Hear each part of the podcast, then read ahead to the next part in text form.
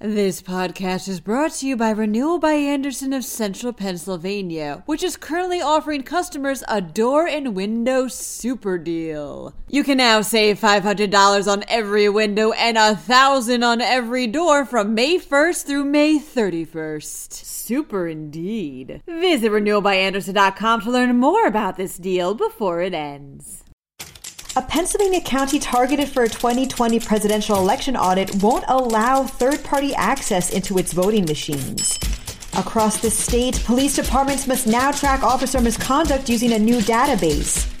K 12 schools will still have the option to offer free meals to students next year. Finally, Harrisburg is ranked as one of the top Pennsylvania cities to live in. I'm Claudia DeMuro, and you're listening to Today in PA. Tioga County has refused to allow third party access into its voting machines, reports the Associated Press. The area is one of three counties which are subject to Senator Doug Mastriano's audit into the 2020 presidential election, something which he has previously called a quote, forensic investigation. The county commissioner's chairman, Roger Bunn, stated that there had already been an audit into the election in accordance with state law requirements. No problems had been found prior to certifying the results. Acting Secretary of State Veronica Degraffenreid had previously alerted counties that the state would decertify any election equipment that was turned over to third parties, essentially making them useless in future elections.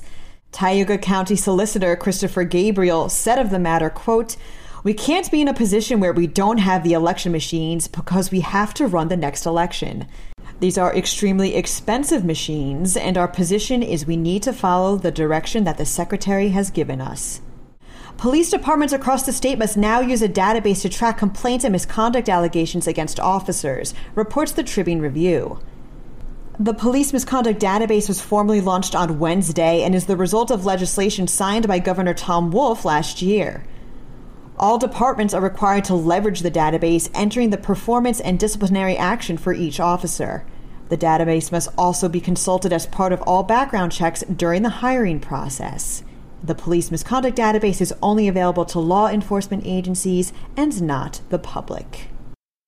K through 12 schools may still have the option of offering free meals to students during the 2021 2022 school year, states the York Dispatch. The State Department of Education confirmed this news this week, with participating schools receiving higher federal reimbursement rates per meal. Educators received waivers and guidelines that would allow for them to offer these meals without determining eligibility based on a student's household income, courtesy of the U.S. Department of Agriculture, Food, and Nutrition Services. This free meal option was first introduced last year due to the increase in food insecurity levels brought about by the COVID 19 pandemic. Harrisburg has been listed as one of the best cities to live in in all of Pennsylvania, says Penn Live. This, according to a study conducted and published by U.S. News. In analyzing 150 cities within the U.S., Harrisburg ended up as number 61, beating out other Keystone State cities such as Philadelphia, Pittsburgh, and Lancaster. Harrisburg also beat out New York, which came in at number 118, Los Angeles, who was number 126, and Miami, who was number 128. U.S. News came to its final conclusions by assessing whether the place had a good value, was a desirable place to live, had a strong job market, and had a high quality of life. So, based on all of this, what was the number one city in all the land? Boulder, Colorado. That's all for today's episode, folks. For even more Pennsylvania news and beyond, feel free to drop by pennlive.com. And don't forget, if you like this podcast, please feel free to leave us a few stars in either Apple or Amazon. And if you have the time, maybe even a review, just so we know how we're doing. Thank you very much ahead of time, and as always, thanks for listening. I'm Claudia DeMuro, and I'll be back for this week's final episode of Today in PA.